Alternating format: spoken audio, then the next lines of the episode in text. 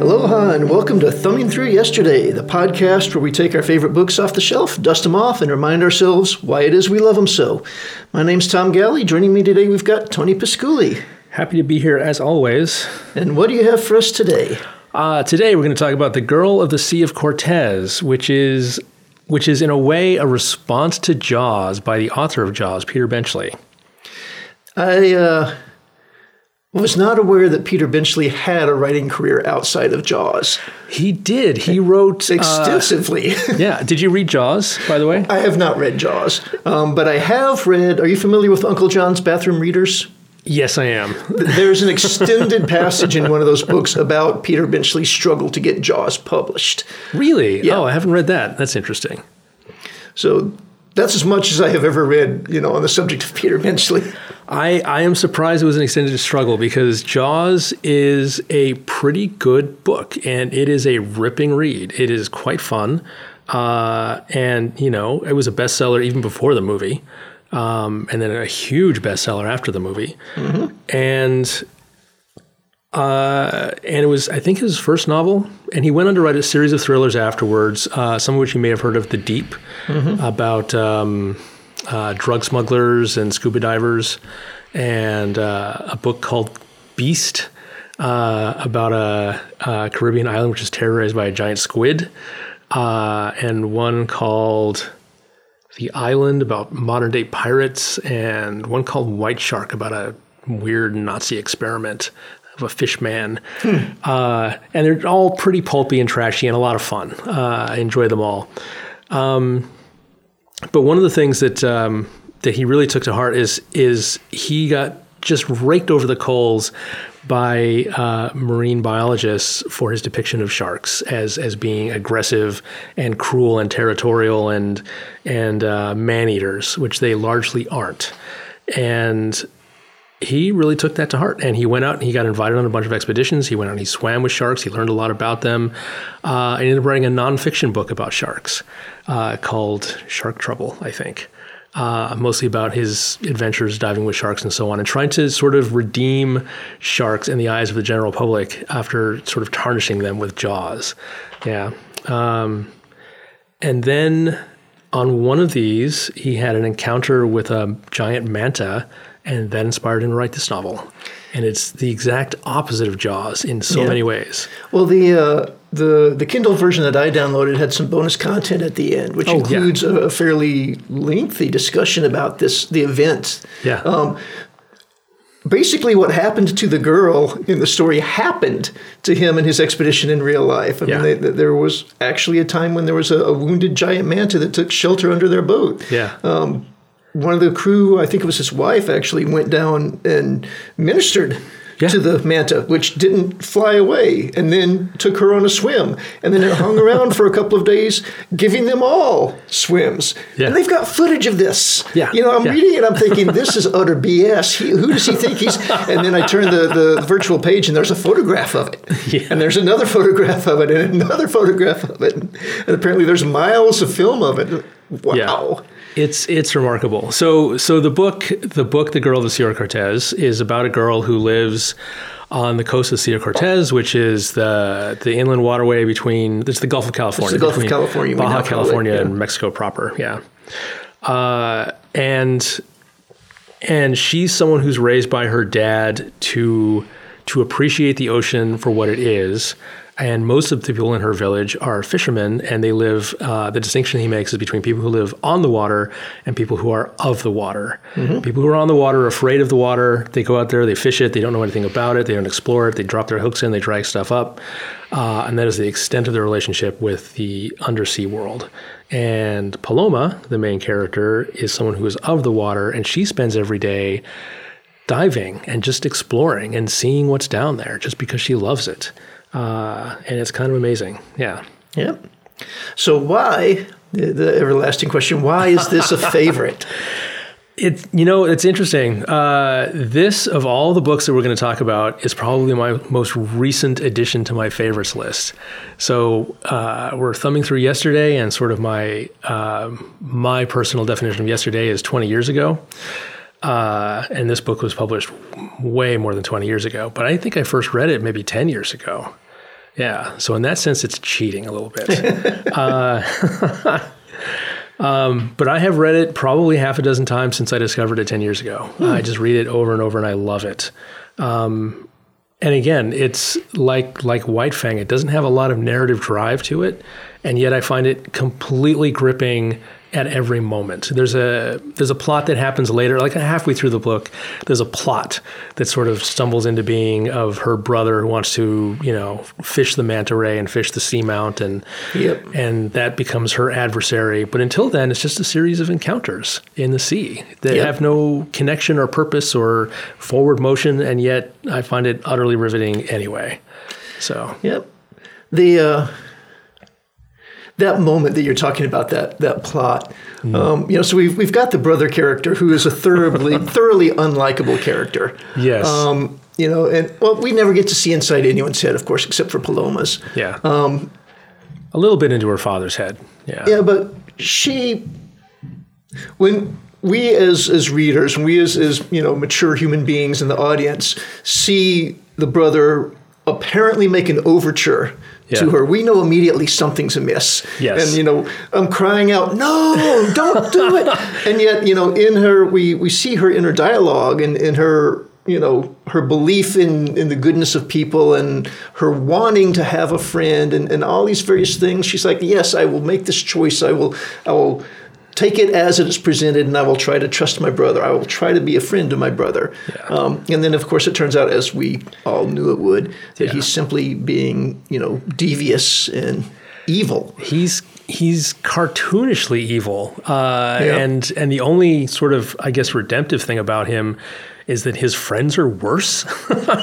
his friends are worse. They his friends have no respect for him. Had he not a boat with a motor on it, yeah. they wouldn't be his friends. You know. Yeah. Um, and uh, you know, I can kind of identify with that. Trying to to find some way to make people respect you, to make people look up to you. Um, he's doing all the wrong things, but he has no role yeah. model to show him any other things to do. Yeah. Yeah, their father dies when they're both quite young, uh, and and definitely favorites Paloma, and that's a continual source of friction and jealousy between the two of them after the yeah. father's gone. But you know, uh, Joe, the brother, uh, attacks her in a way that seriously threatens her life and then leaves her for dead. And it's like, how do you do that to anyone, let alone your own family? That's just, it's horrific. Yeah. yeah. So, yeah.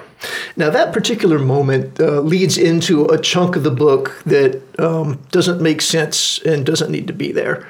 Oh, what's that? Um, so he's he's done his attack. Mm-hmm. You know, mm-hmm. she's in the ocean underneath her pirogue, and he pokes a hole in the bottom of the pirogue yeah. with the spear, and then sails away. Right. So there's there's this extended passage where she rights the pirogue, yeah. patches the hole, has to bail it out, becomes so fatigued in the process of bailing out that she lets go of it and begins to drift away. But she's not worried because she knows she can swim back. Yeah. Then, as she starts to try to swim back, she gets a terrible cramp. So she stops swimming and drifts further away until the cramp relaxes. So she starts trying to swim back again and gets another, even worse, terrible cramp. Yeah. So she relaxes and drifts away. And eventually, the tide changes and carries her back to the pirogue. Doesn't work because the entire reason he got pissed off and attacked her and holed her boat was because she had been moored, she had been anchored at the seamount. Yeah. He had followed, they had followed her out there. He had lashed his line to her anchor line. Yeah. She had sneakily pulled up her anchor and they had begun to drift away. And yeah. he realized they had drifted off the seamount. Um, so they abandon her, they go try to find it. They can't try to find it, they can't find it. Yeah. They come back and threaten her, and then she won't help them. That's the attack. Yeah. She is not moored to anything. Correct.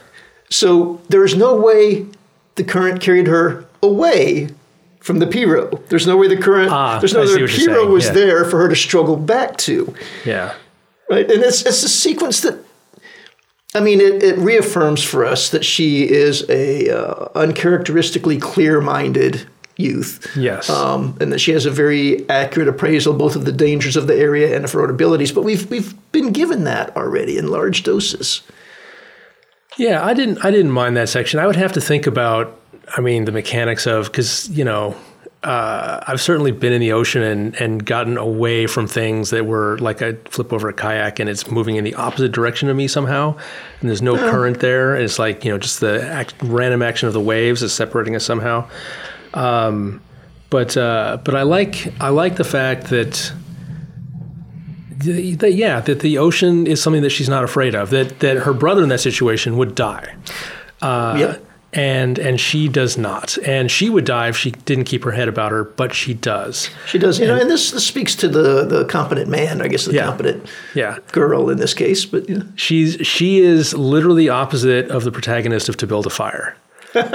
yep, She she res- she knows her environment. She respects her environment, uh, and she is well adapted to her environment. And she doesn't panic when something goes wrong in her environment.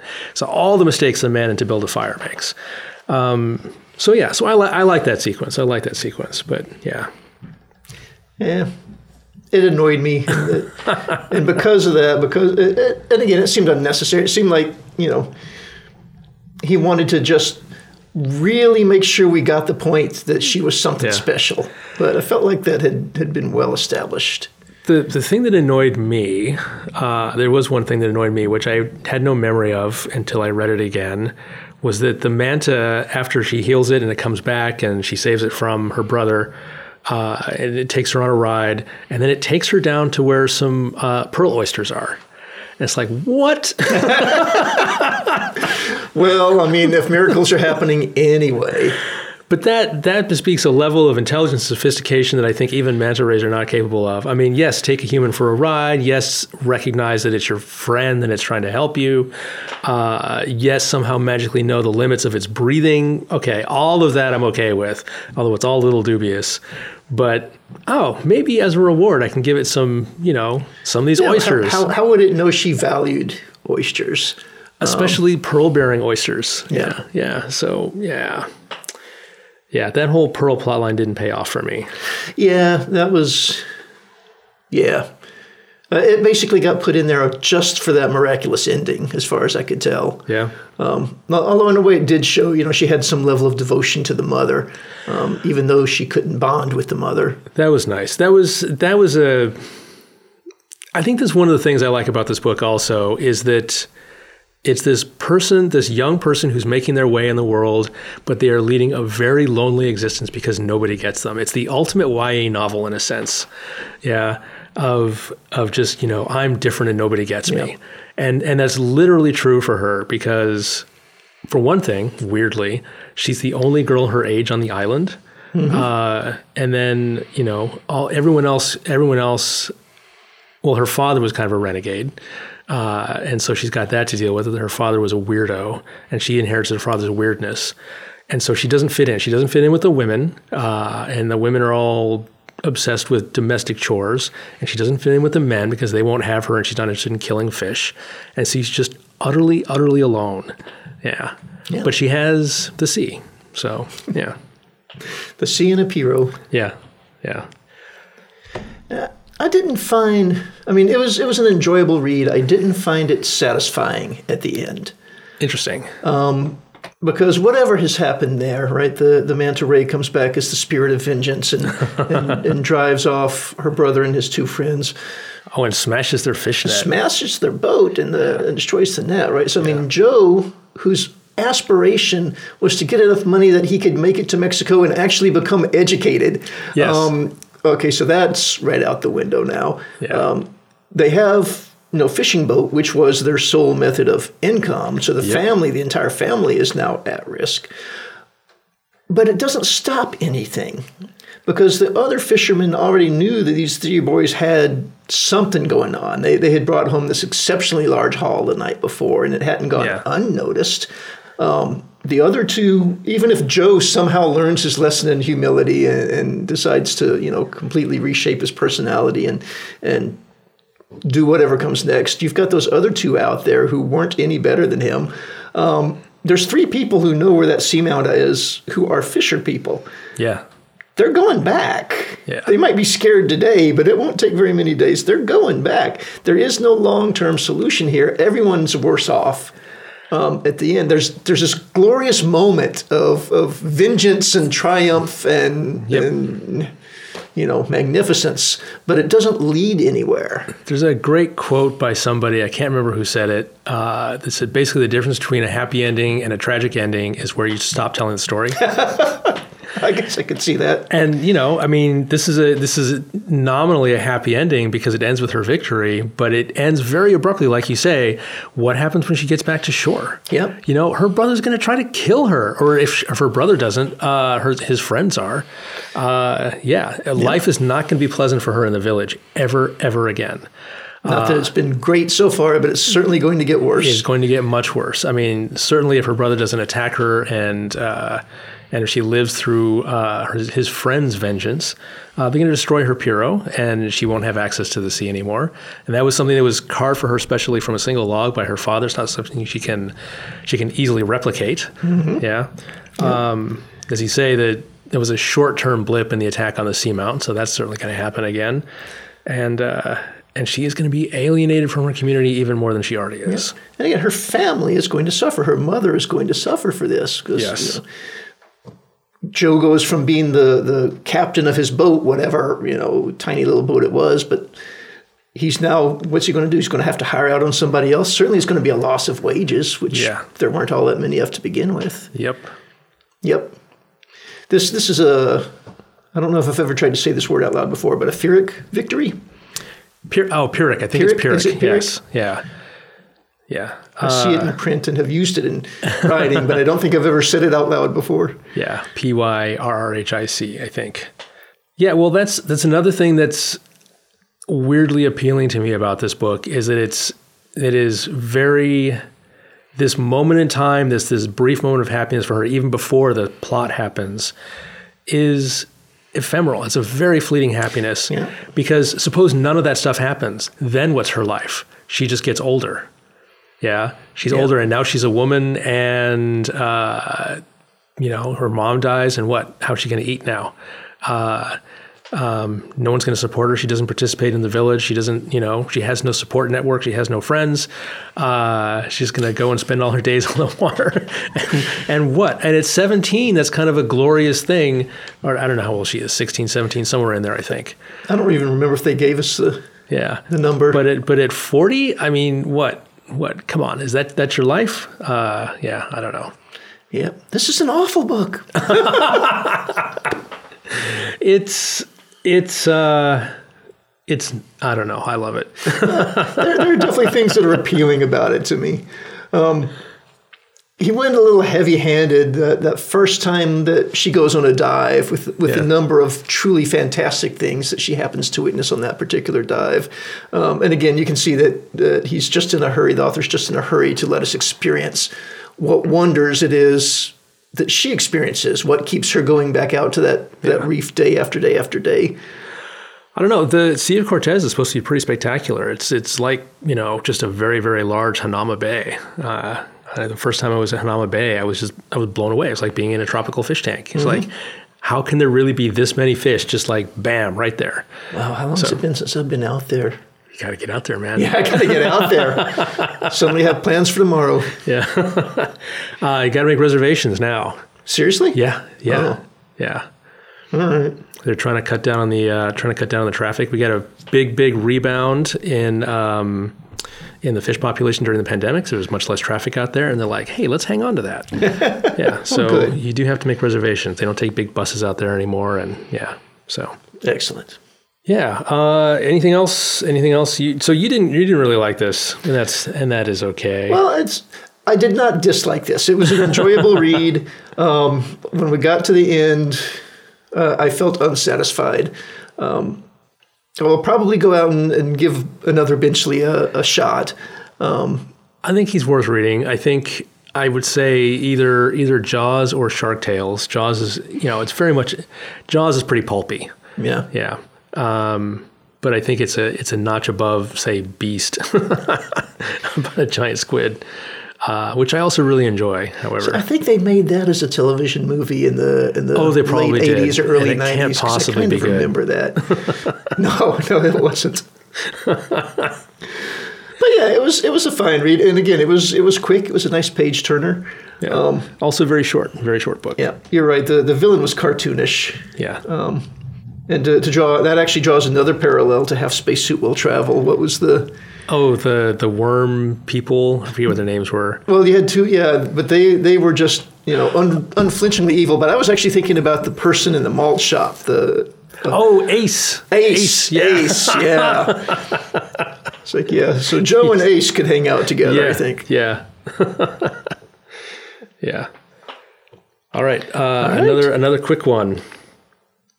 Uh, I don't. I don't think I have anything else on this. I just, you know, it's uh, it's a fast, quick read. If you want to sort of uh, get a get a sense of, I mean, this makes me want to go to the Sea of Cortez. You know, it just does. And I don't scuba dive, and I'm not certified, but I would get certified to, to dive here. Yeah, it's amazing. It does. It does paint a fantastic picture, Yeah. and it does make me think I should grab my snorkel mask off the shelf and Yeah. get back out in the water tomorrow. Yeah. All right. So what's next? Oh, what's next? Since I enjoyed this trip down when I was a young lad so very much, I want to stay in that same neighborhood. Um, the next is actually a compilation book edited by Robert Lynn Asprin. Wait, wait. Myth Adventures? No? Hmm. Thieves World. Thieves World. Oh, okay. All right. Great. That to look forward to. See y'all in two weeks. See you in two weeks.